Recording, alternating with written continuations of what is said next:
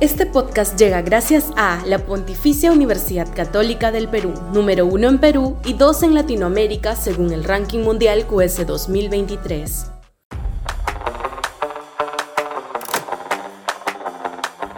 Las malditas cavernas peruanas. Sudaca, Perú. Buen periodismo.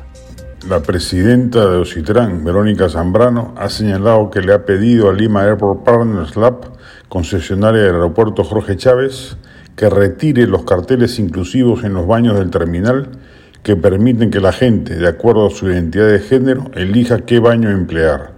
Puntualmente, que una mujer trans puede usar el baño femenino.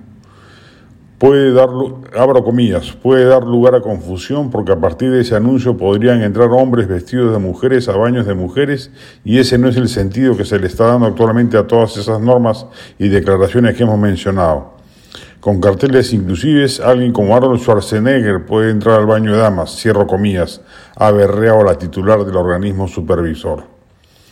Lo que la titular de Ocitran pone de manifiesto es transfobia y afán violatorio de derechos consagrados en diversos documentos internacionales, como la Convención Americana de Derechos Humanos. Es una tragedia realmente la existencia de un espíritu conservador tan arraigado en el Perú, en todo lo que tenga que ver con lucha de derechos, salen sujetos de las cavernas a tratar de frenar todo avance y hacer que el Perú se quede encerrado en el establishment más, segregacionista posible. Así, se oponen al aborto, inclusive al terapéutico. El comunicado de la conferencia episcopal sobre el caso Mila es de una bestialidad brutal. Al matrimonio gay, a la educación con políticas de equidad de género, a la tolerancia, en suma a los vientos modernos que ya en otros países, muchos inclusive de la región, vienen recogiéndose y adoptándose. Desde Locke y su ensayo sobre la tolerancia se identificó al liberalismo con ánimos respetuosos de la diversidad. En nuestro país hay, sin embargo, liberales, entre comillas, que se autodenominan conservadores al mismo tiempo, como si fuera normal, cuando lo que en verdad son es libertarios en lo económico y conservadores en lo moral, no son liberales, y harían bien en señalarlo así y no ensuciar un término que arrastra siglos de acompañamiento a las libertades económicas, políticas y morales. Ojalá LAP insista en su postura inicial y no haga caso de la monserga conservadora de la jefa de los cuyo nivel de indigencia intelectual nos llama la atención respecto de su idoneidad para ocupar el cargo que ocupa. La lucha por la libertad es permanente y desde todos los ámbitos que se pueda se debe ir librando a, diario.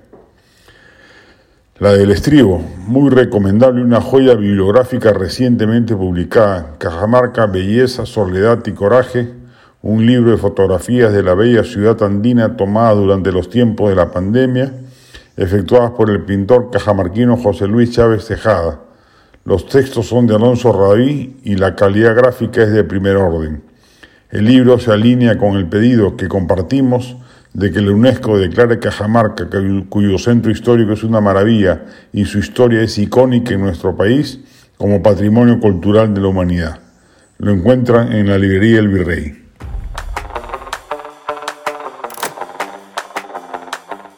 Este podcast llegó gracias a AFE, operador logístico líder en el mercado peruano que brinda servicios de almacenaje, transporte de carga, courier y cómics. Los puedes ubicar en www.afe.pe.